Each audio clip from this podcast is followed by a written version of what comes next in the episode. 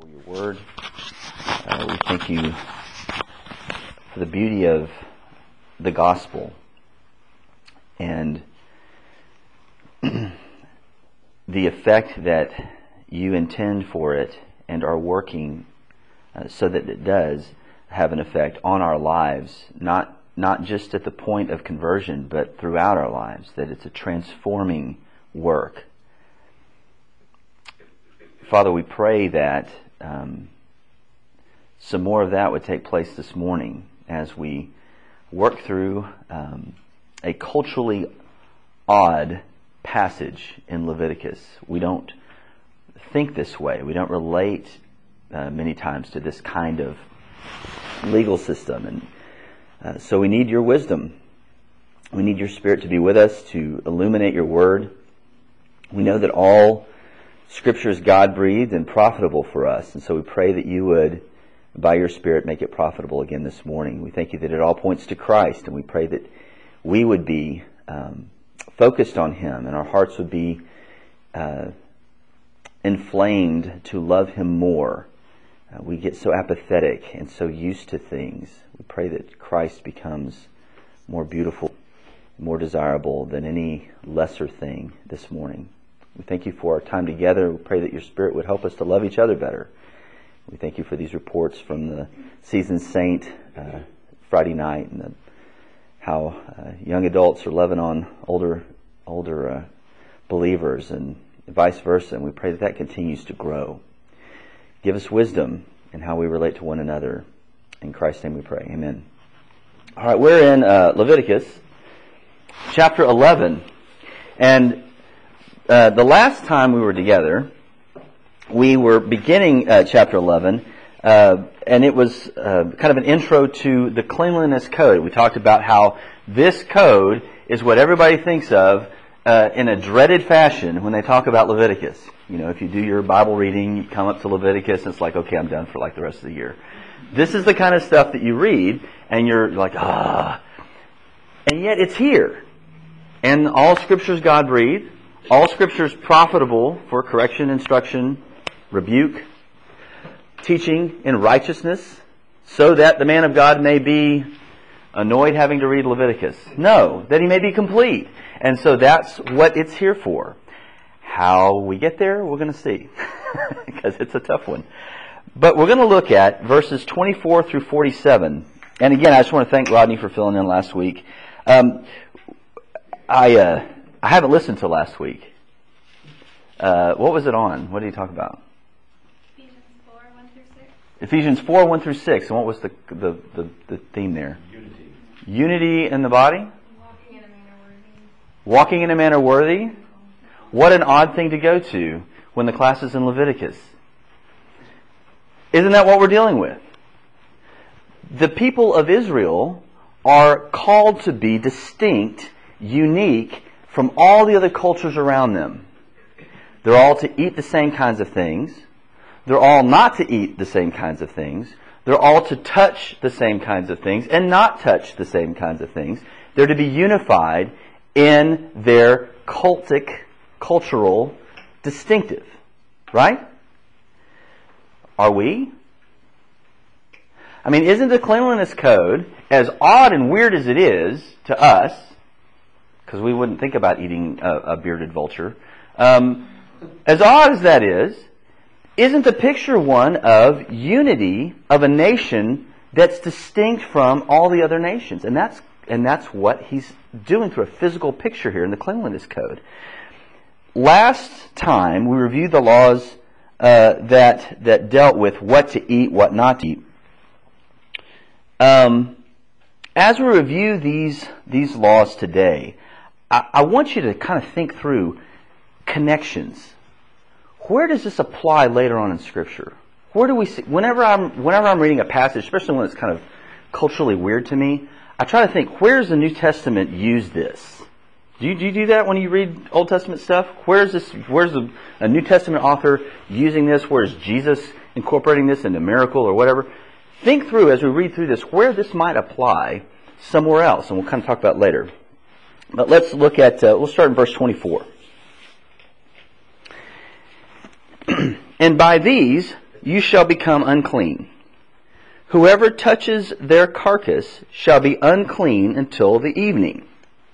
And whoever carries any part of their carcass shall wash his clothes and be unclean until the evening. Every animal that parts the hoof, but is not cloven footed, and does not chew the cud, is unclean to you. Everyone who touches them shall be unclean. And all that walk on their paws among the animals that go on all fours are unclean to you. Whoever touches their carcass shall be unclean until the evening, and he who carries their carcass shall wash his clothes and be unclean until the evening. They are unclean to you. Let's stop there for now. This section, verses 24 and 25 specifically, serve as an intro into the next section. Uh, they're no longer dealing, he's no longer dealing with diet. He's moved into contact. We talked last week what not to eat, or last time, what not to eat, what to eat. This time he's moving into what to touch. How does one become clean after touching a dead animal? Remember, we're talking about cleanliness. We're talking about a ritual state, right? We're talking about a status, how I can relate to the temple. I have to be holy. I have to be made holy to, to be, uh, morning, uh, to, to relate to God in the, in the tabernacle. And that's what we're talking about. How, how does one become clean after touching a dead animal? What does it say? Wash. Wash. Wash, and then he's unclean until evening. Okay? Uh, and there's a distinction. If he touches it, he's unclean till evening. If he carries it, he's got to wash, right? The idea is he's had more contact with this unclean animal. It renders one unclean until evening, which is the beginning of the next day, according to the Hebrew calendar. They do things a little differently than us. I try to make the day last until midnight uh, on most occasions, but they they cut it off at the evening and say, okay, that's the next day. Uh, not only is the person unclean, but the clothing as well. It requires washing. It's just until evening, and we don't have it here. We see it in Numbers. What about contact with a dead person? It's a week of uncleanliness. There's a week long of ritual impurity that goes on with touching a carcass of a dead person, which is one of the reasons it came up in uh, our discussion of Nadab and Abihu. They had dead men in the tabernacle. If the priest touched them, they're going to be unclean for a week, and they've got other stuff they need to do, and then, so they had other people carry them out and all that. We saw that in that story.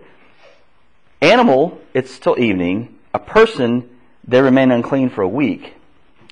And so after this intro, the general thing of don't touch it, or you're unclean till the evening, he moves into case specific examples. And we see this throughout the giving of the law. There are these incidents that he goes through, and then from that, it's a principle that they're to apply to other things that they may come in contact with. He gives a lot of these case law things.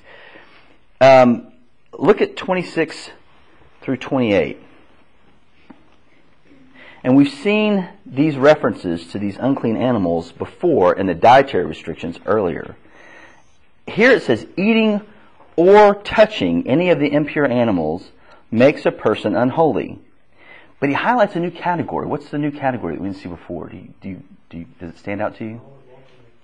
On the paws. All those who walk on their paws. Literally, it means um, those that, that uh, walk on its palms. The only, this is just this is just weird Bible trivia. That's the only place this word palm is used of an animal. It's usually used of a, of humans. Palm of a human. It uses it of an animal. It's kind of strange why it would use it here, and yet it does. Um, I, I don't know why. It's just weird Bible trivia. There you go. Next Bible trivia game we have on a Friday night, we'll talk about walk on their paws.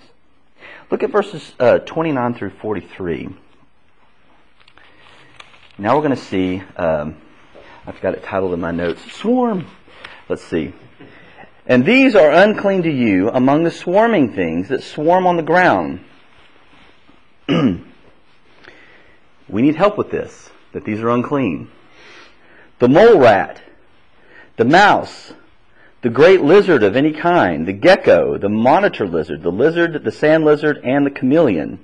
These are unclean to you among all that swarm. Whoever touches them when they are dead shall be unclean until the evening. And anything on which any of them falls when they are dead shall be unclean, whether it is an article of wood, or a garment, or a skin, or a sack, any article that is used for any purpose.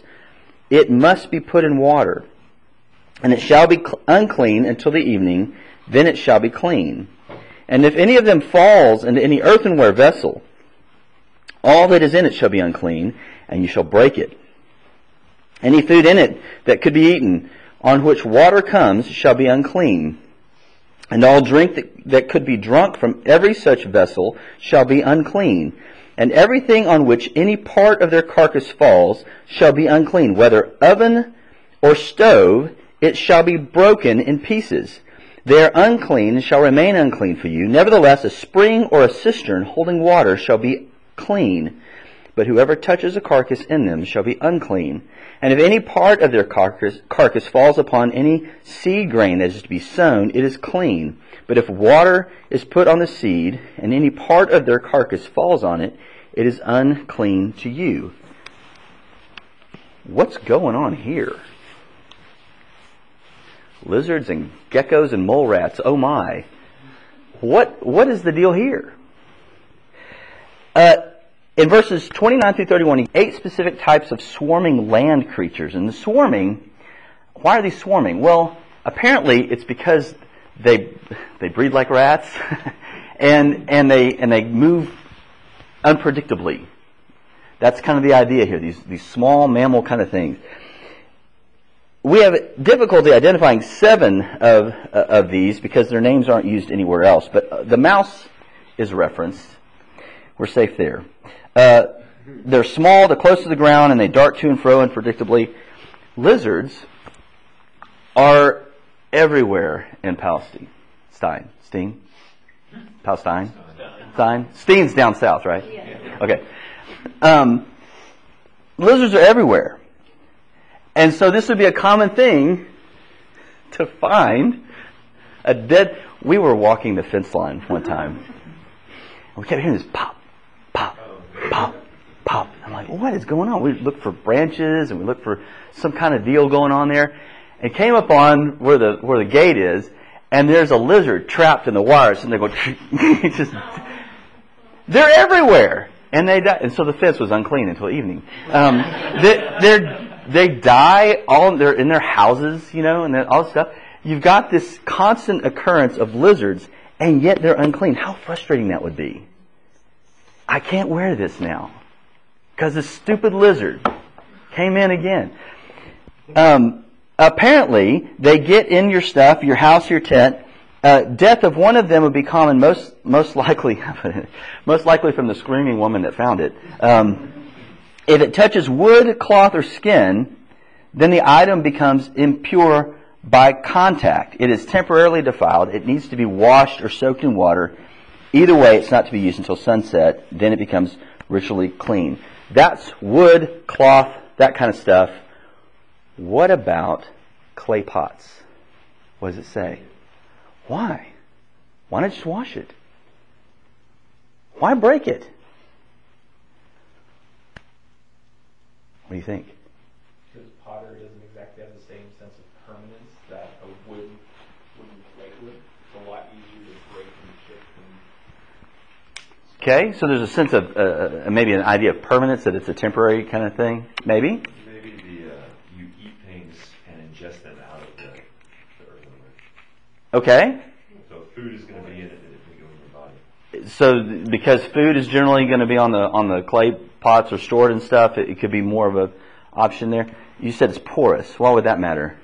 You can't get it out. You can't get it out.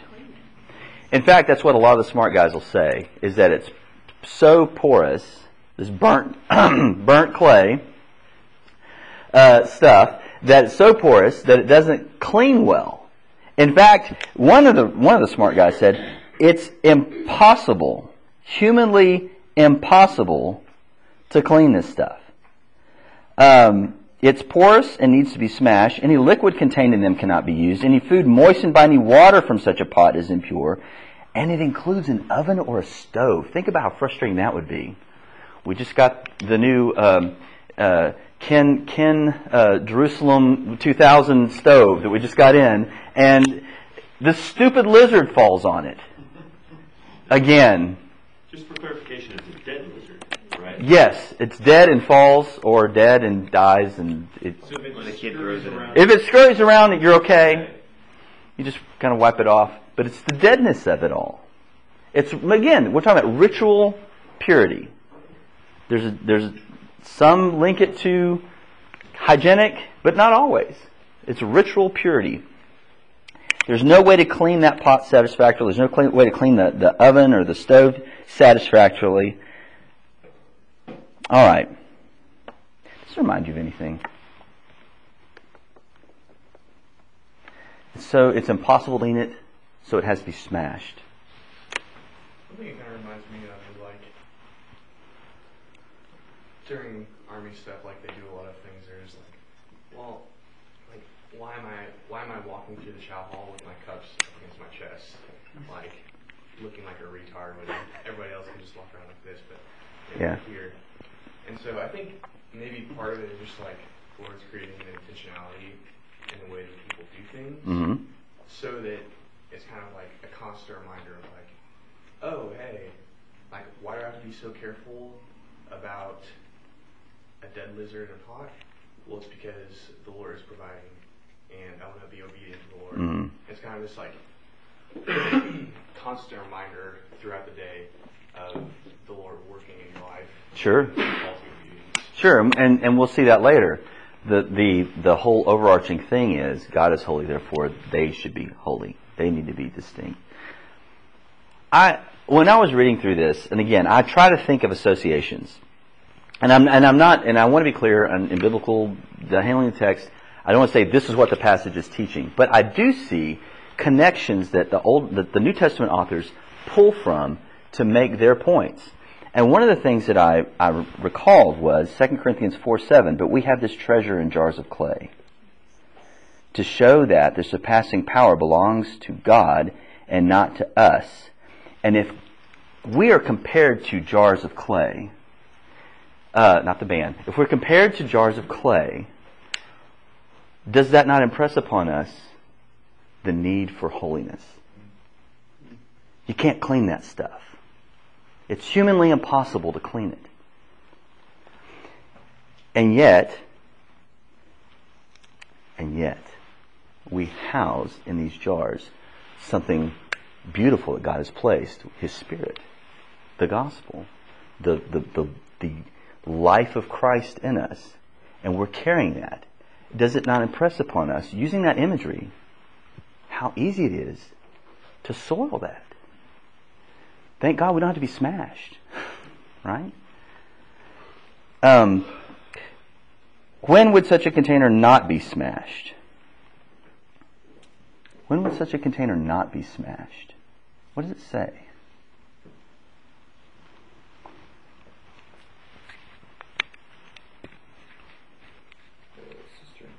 A cistern. What's a cistern? I know there's brethren. Is this cistern? Is this a different deal? Very large. Like a. Well, a a, a spring. It says another. What's the distinguishing factor there between a pot in your room of your tent holding water and grain and a cistern or a spring? What's the distinguishing factor? It has a source. It has a source of what?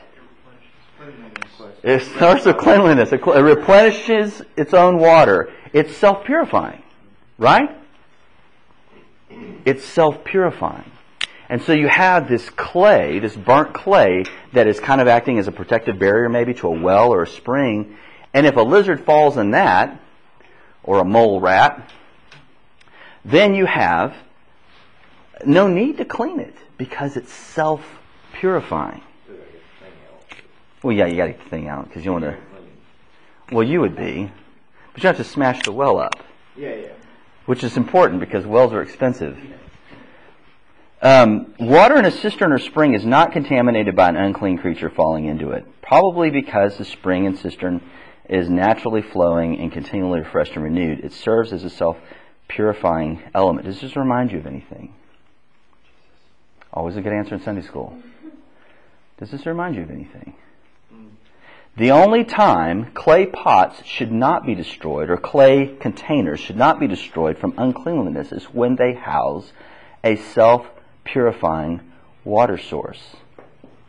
Whoever believes in me, as the scripture has said, out of his heart will flow rivers of living water. In Christ, we house a self purifying source, the person of the Holy Spirit. John leaves no doubt when he comments on what Jesus said out of his heart will flow rivers of living water. He says this in verse 39 of John 7. Now, this he said about the Spirit, whom those who believed in him were to receive. For as yet the Spirit had not been given, because Jesus was not yet glorified. All right, verses 37 through 38. This is the final case of transference of impurity by, uh, by creatures. 37 through, uh, through 38. If any part of the carcass falls upon any seed grain that is to be sown, it is clean. But if water is put on the seed, then it's unclean. Why? Why is dry seed okay and wet seed you got to throw out? Yeah. Uh, I used to work at plant farm, and when you put water on a seed, on the outside of the seed, it cracks, and the seed actually opens up. That's what starts the germination process. Okay. Water being put on the outside of the seed. So there's an idea that water is more, in this situation, would be more of a transfer agent for impurity, ritual It impurity. would open up the seed, 'Cause and it- the impurity can get on Okay. That's good. I did not know that. Thanks for clearing that up. I spent like two hours last night trying to figure I'm kidding. I should have called Grant. All right. Um, if dry, it remains clean. If moist, it's unclean. Water can be dangerous conductor of impurity. And we saw this in verse uh, 34 with the clay pot. And in 39 through 40, even clean animals that die naturally have a contaminating effect. It's the carcass. Why would that be? It's a clean animal. We can eat this. Why is it impure? Because if it dies naturally versus when I slaughter it. Isn't it all a, a reminder of the curse that came Okay. with the fall? Sure. What, what's one thing we know about a dead animal versus a slaughtered animal? What do they do with the slaughtered animals when they're eating them? Do, you remember? when you're eating? Not not when. In preparing them to eat, what do they do with a slaughtered animal? They're gonna if they're gonna kill a, a goat, which I think about every day. They're going to drain the blood and They're going to drain the blood. What happens when an animal dies naturally? It's just there. It sits there, so it's unclean because the blood stays in the animal. It it's itself, a formerly clean animal becomes unclean because the blood stays there. Is the idea, and again, it's a reminder: the blood is the issue of life. God controls life, and how it should be handled is, is on His terms, not theirs. Um, all right. So when when when they were slaughtering animals for sacrifice and eating and et cetera, et cetera, Mhm. so they weren't necessarily unclean since they killed the animal and drained the blood. If it's a clean animal, Right. yeah, if it's a clean animal, then you're not going to be uh, ritually impure till sundown because that's what God Right. instructed you You're- to do. and you're following. You're following the code. But if it's if it's say you had a sick goat and it had goat polio and died, you can't eat it, which is a real thing. You can't eat it because there's blood still in it, it hasn't been drained, and um, and you know it it it, it if you touch it, then that's going to be uh, ritually impure. Um, all right. Blood is still in it. It becomes unclean. In a sense, Hebrews are to have nothing to do with it. In verses 41 uh, through 43, every swarming thing that swarms on the ground is detestable. D- does anybody disagree with that? Ladies, do you disagree with that? No. And I, I made this comment last time we talked about this, and I'm, I'm wondering how much of this are revulsion to these things? Because other cultures eat mice. They eat them. They like them. They put a little sauce and it's all good. And it's all obscured. Other cultures do this. How much of this is because we have been immersed in this stuff? Right? How, how much of that is in our heads because we come out of this kind of culture that reads the Bible, understands certain things, and the, you ever think about that? How much impact does that have on our diet, on our view of things? All right. Every swarming thing that swarms on the ground is detestable; it shall not be eaten. Whatever goes on its belly, and whatever goes on all fours, and whatever has many feet. I wonder what that would be. Caterpillar. Centipede. Yeah, something centipede. Um, Eat that stuff, so. no, I'm not gonna. Uh, spider, stop it. Um, yeah, I would think so. And we've seen uh, pictures of people actually eating those too. So, Dipped in chocolate. whatever has many feet, any swarming thing that swarms on the ground, you shall not eat, for they are detestable. You shall not make yourselves. You shall not make yourselves detestable with any swarming thing that swarms. You shall not defile yourselves with them and become unclean through them. There's a repetition of verse 10 in creatures that are prohibited. It includes animal animals that go that go on its belly, go on their belly. All right, interesting Bible trivia number 2 for the lesson this morning. The the term belly here, only other time that's used, guess.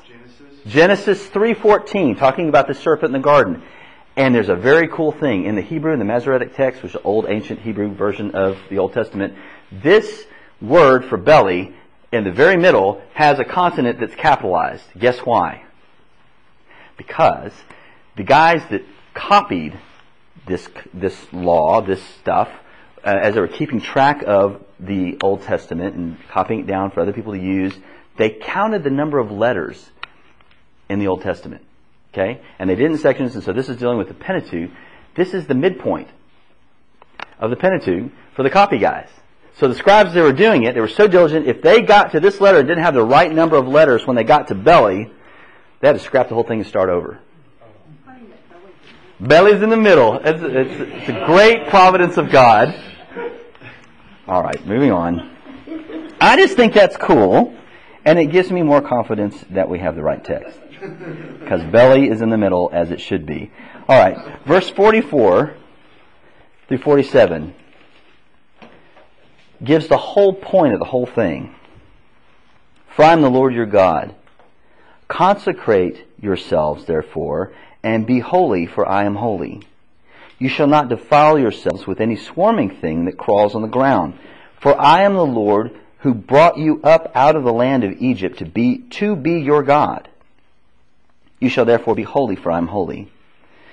This is a law about beast and bird and every living creature that moves through the waters and every creature that swarms on the ground. To make a distinction between the unclean and the clean, between the living creature that may be eaten and the living creature that may not be eaten. What's the ground of all of this? What's the basis for all of this? Verse 47, to make a distinction between clean and unclean. Okay? To be holy. To be holy as God is holy, right? What's the reason for it? What's the purpose? Holy, what does that mean? Distinction. Distinction, set apart. We've talked about holy other. God is holy. And these are people, he, he grounds it in the history of what he's done for them. I brought you out of the land of Egypt to be your God. Uh, therefore, reflect me. And as arbitrary as these things sound to us, this is the visual, a, a physical representation that they're to be wholly, wholly different. Unique in every way. Standing out among a crowd whenever they can. Wholly other. That's how we're to live. In all facets of life. That's how we're to live. Thank you. No, no, I appreciate that. It's good. Leviticus, we need some cheer kicking every now and then. Israel is to be unique because God is unique. The nation must be like God and strive to reflect Him. We see Be holy, for I am holy throughout Leviticus. It is the key anchor of the whole book. And it's tied to God's choice of them. So he references their history. By this, the cleanliness code is tied to the Ten Commandments and deliverance from Egypt. Uh, John Currid is a scholar on uh, the Old Testament, especially the Pentateuch. He says it this way God set them apart, now they must keep apart. He put, he put the onus on them to follow the law, to follow this code that's, again, it, it permeates everything. Think about it. Every day you're looking for lizards and your stuff because you know you got, okay, we got to set this apart here, we got to set this over here.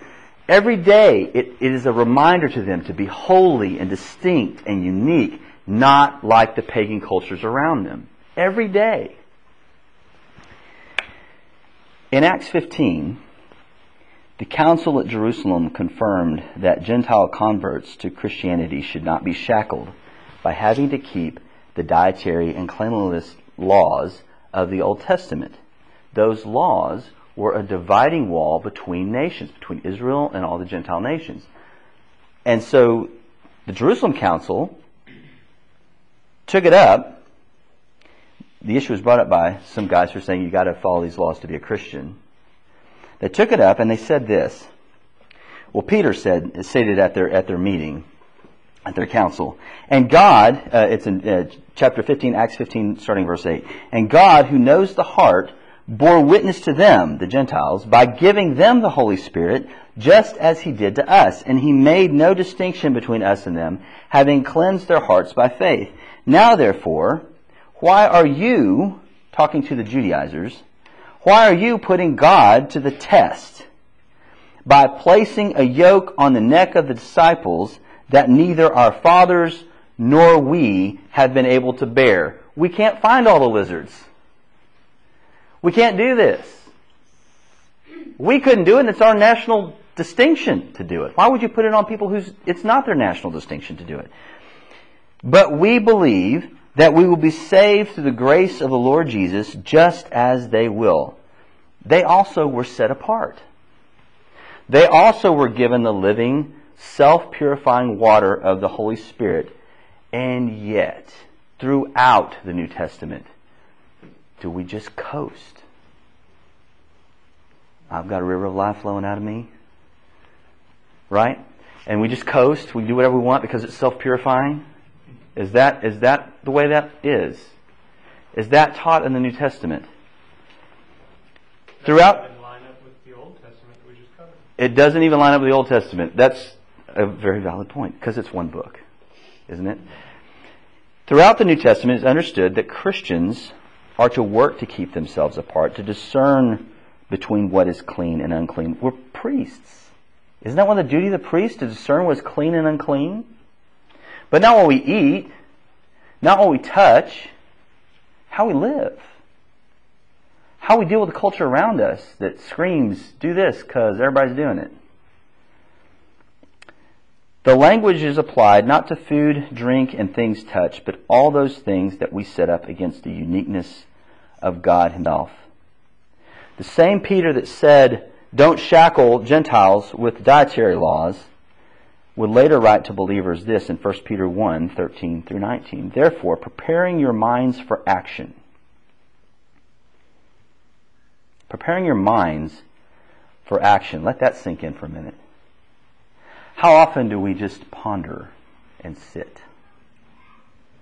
If we're to study theology, if we're to study doctrine, if we're to study holiness, and yet not act on it, that's not consistent with what the writers of the New Testament discussed. Study is meant to act, to be acted upon. Preparing your minds for action and being sober minded. Set your hope fully on the grace that will be brought to you at the revelation of Jesus Christ. As obedient children, do not be conformed to the passions of your former ignorance. But as he who called you is holy, you also be holy in all your conduct, since it is written, You shall be holy, for I am holy. He's pulling from Leviticus. And if you call him, if you call on him as Father who judges impartially, according to each one's deeds, conduct yourselves with fear throughout the time of your exile. Let holiness, the pursuit of holiness, which the author Apollos of Hebrews says, without which no one will see the Lord, let that pursuit permeate everything. And conduct yourselves with fear throughout the time of your exile, knowing that you were ransomed. I brought you up out of the land of Egypt. You were ransomed from the futile ways inherited from your forefathers, not with perishable things such as gold or silver, but with the precious blood of Christ, like that of a lamb without blemish or spot. Christ has set believers apart. Call them to be distinct from the world by avoiding immorality and sin. In other words, to be holy. Why? Because He's holy. Christ is holy. Therefore, we're to reflect Him.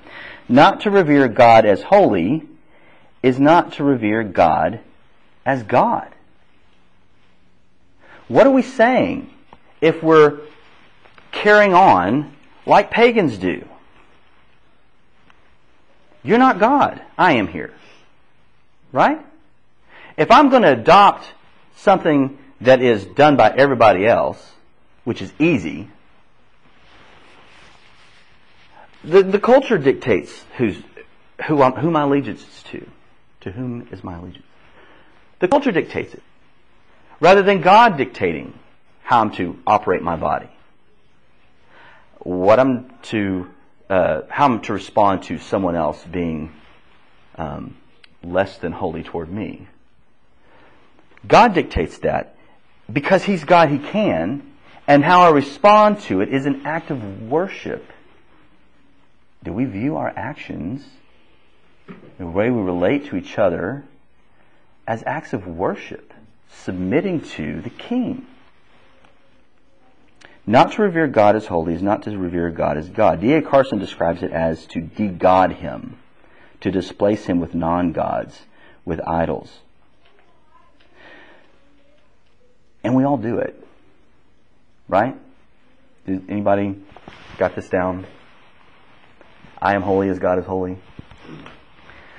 If you're in Christ, yes. Um, uh, of Lynn says, uh, I guess I'm saved by works, his. God in His great mercy made a way for Israel to be made holy again through sacrifices, which serves to point us all forward to Christ. His life, death, and resurrection make the people of the new covenant holy by dealing with their sin. No writer of the New Testament gives a hint that the gospel is not concerned about our actual conduct, though, as new covenant believers. The expectation, the assumption, is that the gospel fits us for God's presence ultimately and transforms us now. It should be transforming us now. Not in relationship to lizards, but to what I watch, how I speak, um, how I handle my money. See, the fact that I said my money betrays my cultural bias, doesn't it? All of those things are to be informed by be holy as I am holy. As people of the new covenant, we are called to reflect the otherness, the uniqueness of Christ, and we can't do that by living as the pagans do. But thanks be to God, He does not leave us alone, but places inside these clay plot, these clay pots, a spring of self-purifying water. The Spirit testifies of the beauty of Jesus and calls us back to faith and repentance again and again, renewing our hearts. The Holy Spirit, He will testify of me, Jesus said. How does He renew us? How does it, how is this a self-purifying thing, this spring that Christ has put inside of us? He testifies of Jesus. I want this thing. And it's more important to me than anything else in the world. It's what I've got to have it. I don't care what it looks like to my brothers and sisters in Christ. I don't care what it looks like to the, uh, to the world. I've got to have this. And what does the Holy Spirit do? You were bought with a price. You were purchased with the precious blood of Christ, not silver and gold, the precious blood of Christ. Focus on Him, pursue Him, He wells up within us. And it may not happen immediately. I may pursue that thing. But if I'm in Christ, that self-purifying water will take effect eventually and draw me back to Him and cleanse me again. If I confess my sin, He is faithful and just to forgive us my sin, uh, forgive us of our sin and cleanse us from all unrighteousness. Right? That's a promise. Yes? That's the water cleansing me again and again. And I'm a clay pot. I should be broken and smashed for doing that. But because He's placed within us a self-purifying Holy Spirit that reminds us and points us back to Jesus, I'm not. Kevin, I heard a great uh, analogy last night from Paulette. Speaking of water, she said, I think from her husband, she said, uh, the Christian life is like you look at the Mississippi River. You know, generally, what direction does it flow? North to south. You Mm. know, but along the route, it's not always just up and down. It snakes and and we'll we'll go. Mhm. You know, we'll sin, but we're still in Christ. Yeah. But you know, we'll go east and west, but the general direction is still south. You know, we're still being conformed to His image, Right. And moving upwards. And I just thought that was such a profound No, it's good. uh, picture. That's good because there are Yeah. eddies, there are stagnant eddies along the way. Yeah, yeah. But Yeah. the general direction, as we confess, Is to the ocean, His, yeah. His Spirit convicts us. is- Good. Is towards heaven. I like that. I, I will now use it as my own. that's, that's what I did. on the, the being filled with the Holy Spirit and living water. Mhm. Um, in Psalm 23, my cup overflows. Mm. Just that idea of all those impurities that are in that cistern. Mhm. My cup overflows. Yeah, They're being pushed out. knocks the lizard out. Yeah, yeah, it's good. Paul says it this way yield to the Spirit.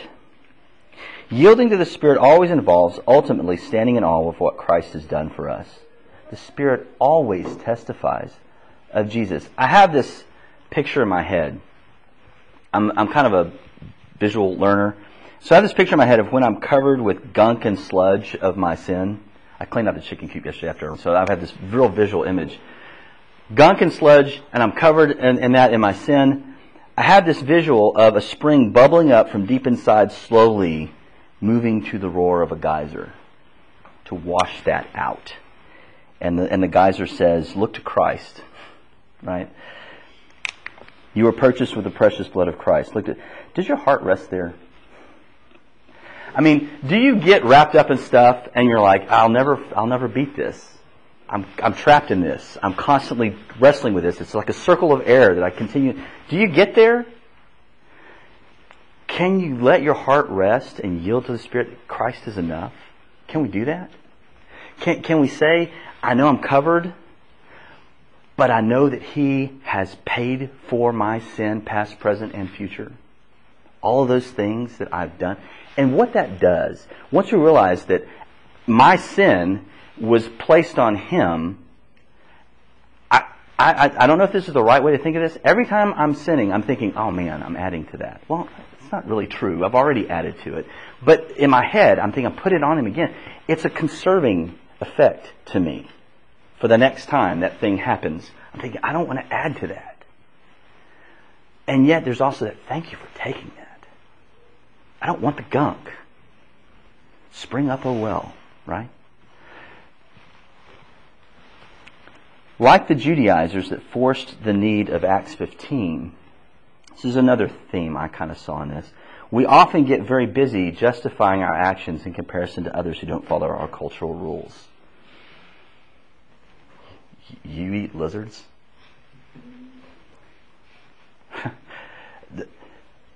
Do, don't eat this, or you don't eat like this. Don't drink this, or you don't drink this. Do you listen to this online preacher? Did you go to this conference? You don't recycle? You didn't cry over Cecil the Lion's horrible death? Do you have a purity ring? And frankly, I'm really getting tired of the whole essential oils thing. that whole piety thing with it's just. Anyway, I'm not saying any of those things are bad. I'm just saying we put on each other, these cultural things, there's only one standard of holiness. Be holy, for I, the Lord, am holy. Pursue Him. Do we think of holiness as a personal pursuit, kind of like a hobby between us and God? Or do we see holiness as a reflection to the watching world of who God is? Holiness and impurity are incompatible. Strive for holiness without which no one will see the Lord. Any questions or comments on this? We've now done the lizard passage. All right, I'll pray. Father, you know our frame and that we are but dust. You created us, and so you know how we learn and how things are impressed upon our hearts. Some of us are visual, some of us are auditory, some of us learn by doing. And you have addressed each of those situations, each of those ways of learning through the pictures and the actions that you mandated in your covenant with the Old Testament Israel. And by way of doing that, you have impressed upon us the drive that you have for a people who are redeemed, who are zealous for good works. And you define the good works. The culture doesn't define it, you do. And we want to submit to you as our King, as our God, as the priest who understands our suffering, our temptations in all ways, and yet was without sin. Holy Spirit, would you well up within us again, reminding us of the beauty of Jesus, acting as our self cleansing agent in these very porous clay pots. Thank you for Christ. Thank you for this church. Thank you for doing the work that only you can do in our hearts. In Jesus' name, amen.